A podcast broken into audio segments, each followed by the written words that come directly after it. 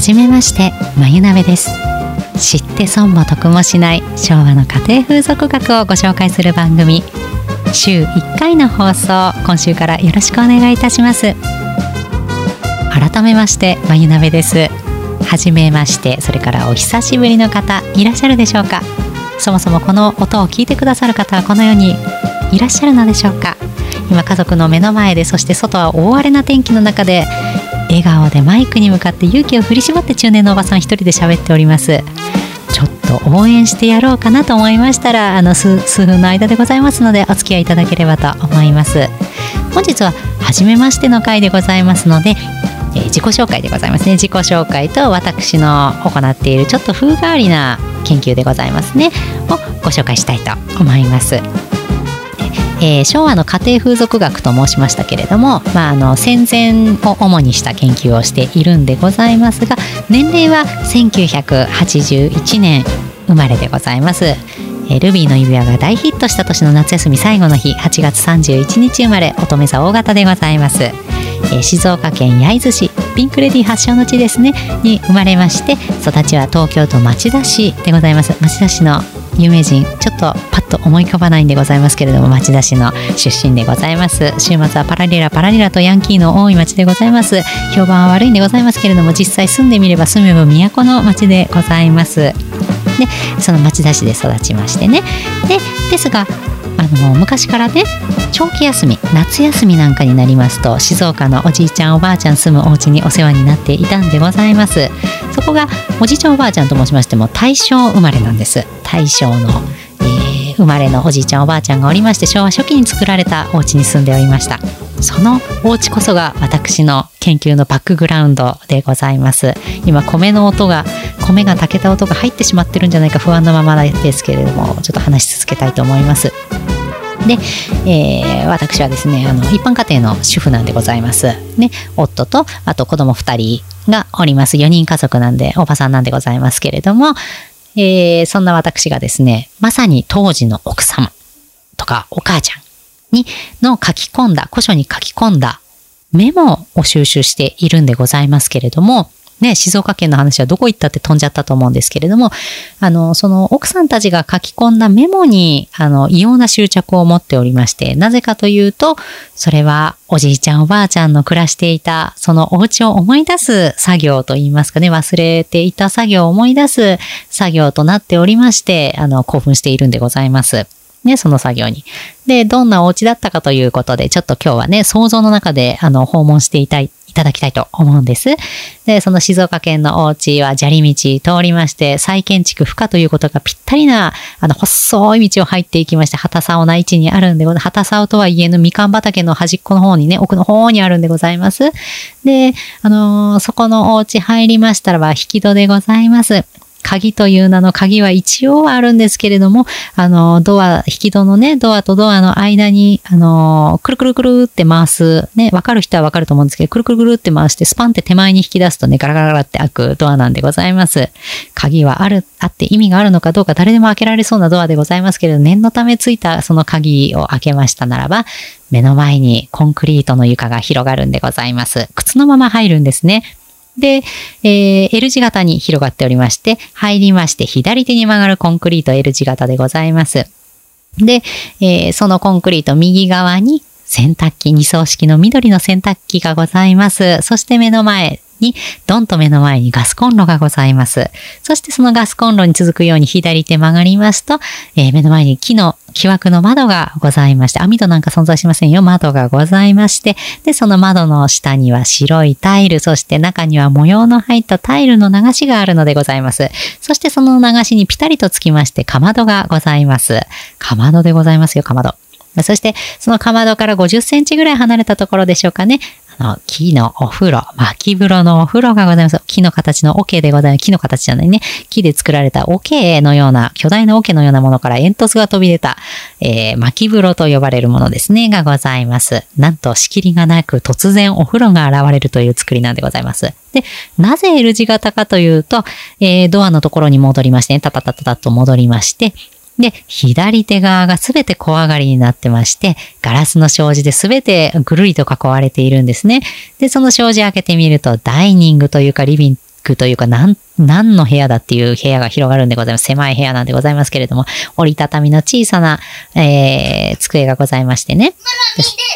うん、いいよ。そこでおじいちゃんおばあちゃんが座っているのでございます。で、えー、その、そこにですね、みんなでご飯を食べたりするんでございます。ですから、あの、出るとき、水回りに出るときは、あの、いわゆる便所サンダルってやつですね。便所サンダルを履いて出るのでございます。ちょっと待ってくださいね。YouTube 買いますね。うん、いいよ。何見る？ちょっと今、息子の YouTube をね、あの、更新させて、なんとか持ちこたえようとしている、せこいお母さんなんでございますけれども、ね、皆さんはどんな YouTube を見るのかわからないんですけど、息子は踏切の YouTube と、えー、壊れたプラレールを直すという YouTube が大好きでございます。うん、いっぱいあるね。ね。ちなみに私は昭和の音楽とかそういうのしか見てないんですけどね。腹立ちますよね。番組がありすぎて全然決まらないんですよね。優柔不断な性格の子にも本当に向かないですよね、YouTube って。決まったようですね。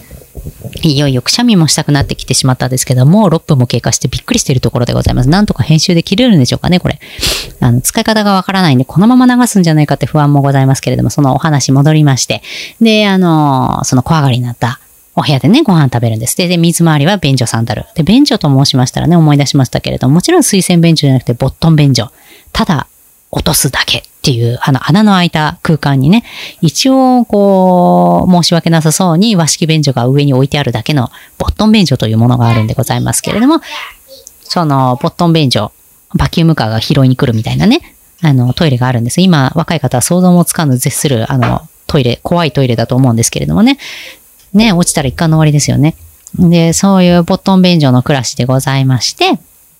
で、あの、黒電話でございますよ。チンって最初の音がびっくりする音が鳴って、チン、チリリリリンってなるようなね、黒電話もあるんでございます。そして、この家はですね、2階建てなんです。高価ですよね。2階建てっていうと素晴らしいお家想像しそうですけども、もうトタン屋根みたいな、えー、結構、結構なお家なんでございます。で、その、あの、トタン屋根みたいなお家がございますけれども、その上に心、なんていうんですかね、心持ち2階かなみたいな、あの、ちょっと小屋みたいなのが上にくっついてるんですよ。取ってつけたように増築した、あの、2階がついてるんでございます。で、あの、そんなお家でお世話になっていたんです。ですから私は1981年生まれながらにして、あの、巻風呂に入り、そして、えー、入浴剤なんて入れませんのでね、あの、裏庭から取ってきた柚子とかを、あの、なんですかね、あの、木綿の腰袋っていうんですかね、に入れて、あの、浮かべて、入ってもう入浴剤のようなもんですよね。みかんの気持ちいい香り、静岡県でございますね。柑橘類は豊富にございます。あの、浮かべて気持ちいいお風呂に入りましてね。なんと目の前に、今思えばとても恥ずかしいんですけれども、お料理作ってる方がね、すっぽんぽんな状態で、あのー、眺めながらね、あの、お料理作ってる人はすっぽんぽんじゃないですよ。お風呂入ってる方がすっぽんぽんですよ。あの状態で、あの、話しながらね、お風呂に入りまして、一人は、あの、お料理してるんです。かなりシュールな光景ですよね、今思うとね。そんなこの、ね、いつ障子が開くかわからないこのドキドキ感とね、思春期になりましたら、父さんかじいちゃんが襖開けるんじゃないかって不安とともに入るお風呂タイムに変わりましたけれども、小さい頃はただ楽しいだけのあの空間でございました。ね、ゴキブリも雲もよく出ましたけれども、もうあの慣れたもんでございます。そんなお家で暮らしましてね、あ、今思い出したんですけれどもね、あの昔のお家ってあの網戸ないんですよ、網戸。網戸ないから、あの、蚊帳ってご存知の方いらっしゃいますかね？蚊帳っていうのを吊るすんですよ。あの、蚊が入ってきたり虫が入ってきちゃいますよね。なんせ網戸ないので。なので、あの、天井から巨大な網みたいのを吊るして、その中に布団を敷いて寝るんでございますけれども、間違っても蚊帳を現代の家で吊るすとね、えらいこっちゃになっちゃうと思うんですよ。あの、暑いと思うんですよ。ネットの中に入って寝るってもう考えただけで恐怖ですよね。なので、あの、蚊帳というのは昔のね、その日本家屋といいますかね、の作りだからこそ成り立ったあの、ね、網戸を自分にかけるみたいなもんですからね。あれをあの、現代のお家でかけると大変暑いと思うので気をつけていただきたいんですけれどもね。そんなことに今そんな製品あるのかもしれないんで何とも言いませんけども、そんな蚊帳を敷きながら寝たんですけれども、ほんで、そんな生活をしてたもんで、あの、懐かしく思うんです。なんで懐かしく思うかっていうと、もうないんですよ、その家。なんでかっていうと、今災害多くなったんですけど、当時はね、当時もあったんです。あの、大雨の日がありましてね。で、裏に素敵な山があったんです。犬を散歩に連れてく山があったんですけれども、その山がですね、大雨で崩れたんです。ね土砂を想像するでしょうかそれがね、山だと思ってたもんが岩だったんですよ。岩にいろいろ生えてたんですよね。インディ・ジョーンズかって話ですね。岩だったんですよ、山だと思ったら。それで、家がね、まあ見事になく、なくなりましてとか、住めない状態になりまして、それで、まあ幸い誰もいなかったのでね、あの、人は大丈夫、人とか猫とか犬は大丈夫だったんでございますけれども、あの、亡くなってしまいまして。ほんで、まあ、その暮らしがなくなっちゃったんですよ。突然なくなっちゃったんですよ。毎年。毎年というか、夏休みだけじゃなく、冬休みも春休みもそこに通ってましたので、あの、突然なくなっちゃったんですよ。あ、何？え、何？それやめてやめて食べないで。それ何？何？え、それ何？ちょっと、それ何？息子がなんか加えてきたんですよね。何？それあ、すみっこ。え、それ食べないで食べない。それ包み紙。すみっこ暮らしというのは、あの、単なるカルパスなんですけどね。カルパスを、あの、加えてね、包みを加えるっていうね、子供はわけわかんないですよね。ね、私もわけわかんないんですけどね。そんなこんなで、おっと、もう11分も経っちゃった。何が数十分ですよね。そうそう。まあ数十分ですけどね。そんなこんなで、あ今ね、だいぶ面白い。えー、なんだろう、これ。ちょっと息抜き企画。これはちょっと楽しいな。デジミさんね。デジミさんご存知です？もう本当に面白いんですよね、この人。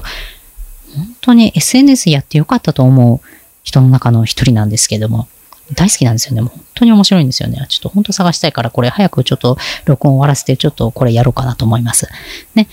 そんなこんなでね、あの、私はそういう古いお家に住んでおりました。ですから、でもなくなっちゃったんですよ。そしたらもうなんか寂しくなっちゃうじゃないですか。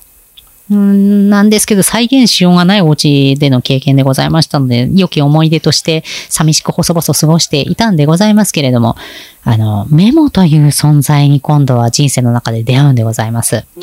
で、メモって何かって言いますとね、最初のメモとの出会いは夫の実家でございました。もうその頃は古い生活もそれから着物も着なくなって、えー、普通に細々幸せに暮らしていたんでございますけれどもある日ねあのお母さんの本棚におばあちゃま夫のおばあちゃんの本が一冊入ってることに気づいたんですよ。で、お母さんに断って、ちょっとこれ読んでいいですかってことで、お借りして読んだんです。着物の本だったんですよ。ね、私、独身時代、あの、着物のね、衣装の古い衣装ですよね。戦前の着物を主に扱うお店で働いていたんでございますけれども。もうその頃も見たことないような情報といいますかななんていうんですかねそのお店の方自体は知ってるのかもしれないですけど私は知らなかったんですけれども、まあ、目から鱗な着付け法ですとかなんかいろんなねあの着付けの準備ですとか載っていてもうなんだこれはと思ったんですよ。でもあまりに感動してしまいまして。でもお母さんの大事な本なんでねもちろんそれをくれとは言いませんよ嫁ですねそんなわがままな嫁じゃないですよ。そこそこわがままですけどあのあのちゃんとした嫁なんだと思ってるんでね。ですからあの同じ本をねあの帰宅しまして古書店で買ったんです。でまた感動しちゃおうと思って読んだらね。まあ面白いんですよ。面白いんですけれどもあの興奮感動はどこへっていうぐらいあんまりこうこう響くものがなかったんです。あれ？と思いましてもう一回あの実家行った時にねお母さんに頼んで本を借りたんです。そしたらまあまたこれがしびれるほど感動するわけですよ。あれ何が違うのかしらと思いましてね。よくよく考えたら私感動してるところは失礼ながらその本じゃないその本も面白いんですよ。その本も面白いんですけどその本じゃなくてそこに書き込まれたおばあちゃま自身のメモだったことに気づいたんですね。私の買った本はもちろんおばあちゃんのじゃないのでおばあちゃんのメモ入ってないんです。いやメモかって思ったんですよ。ねそのカリスマが出してるわけじゃないですか本ってですからあの歴史に残って言い伝えられてるような内容が書いてあるわけですよ。カリスマであればあるほど。だから知ってるんですよね、早い話が。なんですけど、おばあちゃんってこう別にカリスマカリスマの素晴らしい方だったと思うんですよ。私お会いしたことないんですけど、素晴らしい方だったと思うんですけれども、私のおばあちゃんも素晴らしい方だったんですよ。でも、有名かって言われたら、別に全国に名を馳せる主婦でもなかったんですよね。ですから、誰も知らない情報なんですよ、これは。これはすごいものに出会っちゃったぞっていうもう衝撃ですよね。それからそのやべえ趣味が始まりまして、当時の当時と言いましても好きなゾーンが決まってましたのでね戦前から高度成長期ぐらいが大好物でなんですけど、まあ、昭和40年代は飛ばしまして、昭和52年ぐらいまでが大好物なんでございますけれども、あの、主には、まあ、その辺の一般家庭の主婦が実用書に残したメモ書き込み、落書きでございますよね。を収集して、まあちょっと興奮わおって興奮してるやべえ趣味だったんですけど、飽き足らず、まあヤフオクなり骨董市なりで買い求めて同じことを再現するっていうのにハマっちゃったんですよね。で、それをデジタル化して商売しているというような、えー、41歳の元気なおばさんでございます。ねあの、さっきから、あの、ちょいちょい間に声が入っちゃうみたいにね、子育て、久々の子育てなんです。どういう家族計画だっていう状態なんですけど、えー、中1のお兄ちゃんと、えー、3歳児の、えー、年少さんの男の子がいるっていう、飛んだ家族計画な状態な家族なんでございますけど、楽しく暮らしておりまして、こんなこんなでなかなかね、久々の子育て奮闘しておりまして、お高津止まっちゃったんですよ。なんですけれども、ああ、でもなんかみんなね、楽しそうに YouTube やったり、講座やったり、リアルにイベントしたり、羨ましいなーってね、指加えて見てたんです。いやー、私も面白い情報持ってんだぜってね、それが皆さんが興味あるかどうかは別として私も発信したいなと。ね、まだ見れるよ、いいよ。ね、ほら、息子が来ましたよ。そんなこんな言ってたね。5分10分持たないですよね。はい、それで何見たいの ?YouTube でなんとか持ちこたえてるんですけど、こんなに見せる日ないんで大興奮しちゃってんですよね。な、何？ねえ、皆さんはちびっ子とね、子供なり姪っ子甥っ子なりと何して、孫とね、何して遊ぶんだって話ですけど、私は昭和のおもちゃで遊ばせてるんでね、彼は最新のおもちゃに今興奮して見てるのがちょっとかわいそうに見えてきましてね、買ってやった方がいいんでしょうかね。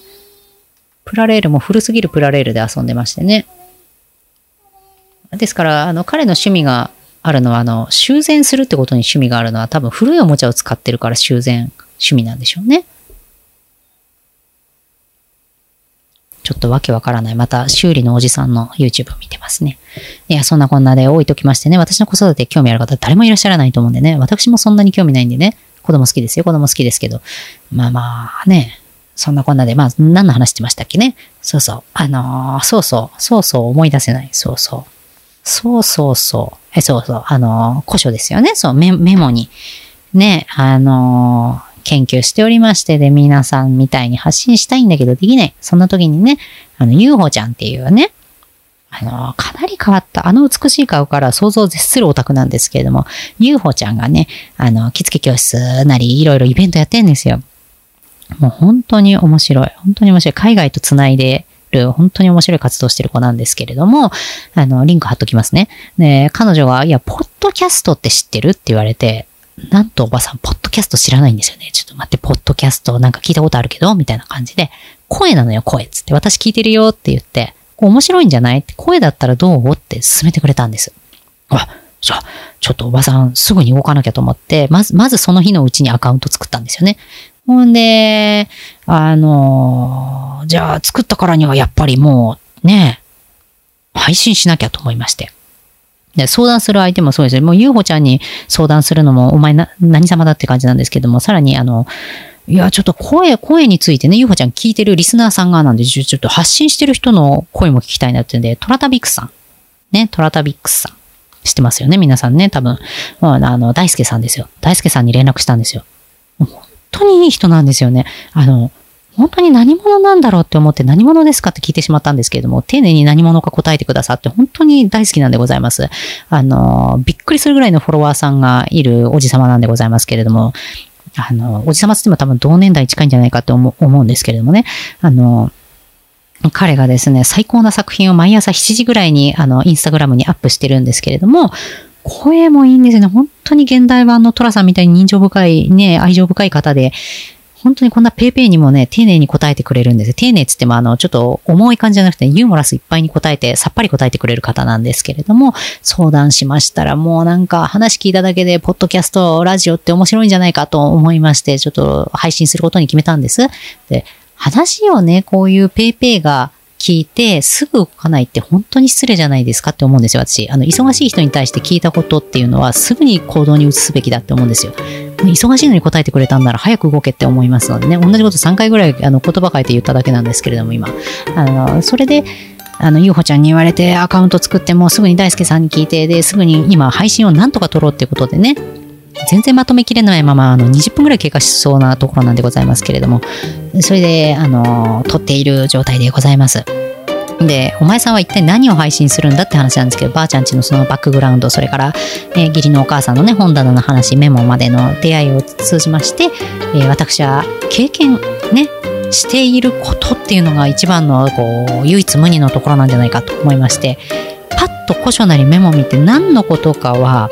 意外とわかるんですよ。なんせばあちゃん家にあったりばあちゃんがやってたことなんで思い出すんですよ。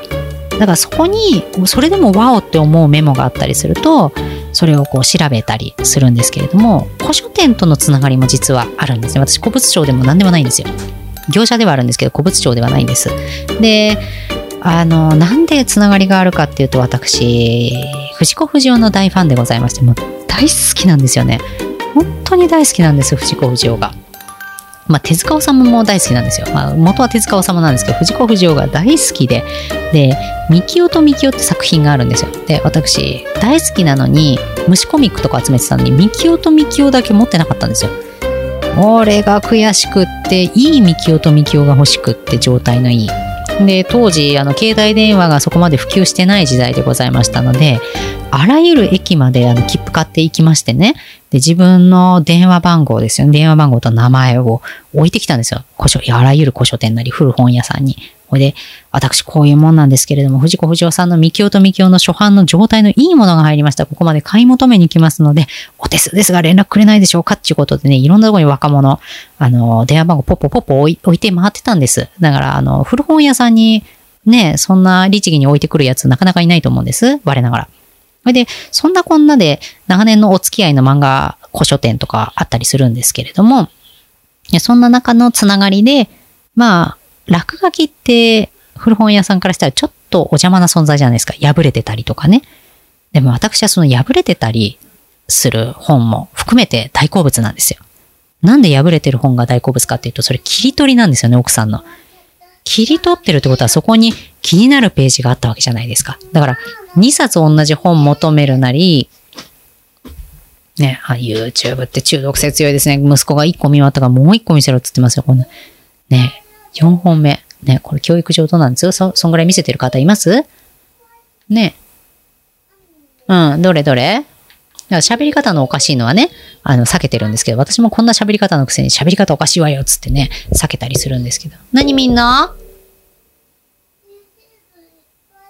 うん、いっぱいあるけど、何見んのこうね、決められないときはホーム画面に戻して自分の意思を聞くっていうね。アクションレール、山手線。YouTube、アクションレール、山手線。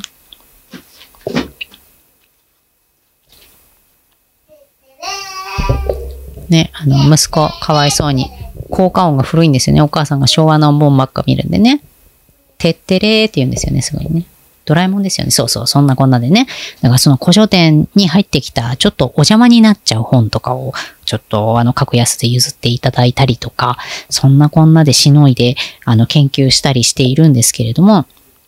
ちょっとつながりある中で、あの、譲ってくださる方とかね、いらっしゃいまして、本当にありがとうございますの状態なんですよ。本当にありがとうございます。本当に私お小遣いにならないようなことばっかしてるんで、本当にありがたいんです、そういうの。本当にありがとうございます。そんなこんなで、あの、古書を集めて研究を続けているんですけど、アウトプットする瞬間というか場所がちょっと苦戦してまして悩んでいたんでございますけれども、ゆうほちゃんと、あと、大輔さん、トラタビクスさんですね。トラタビクスさんに進めていただいたこの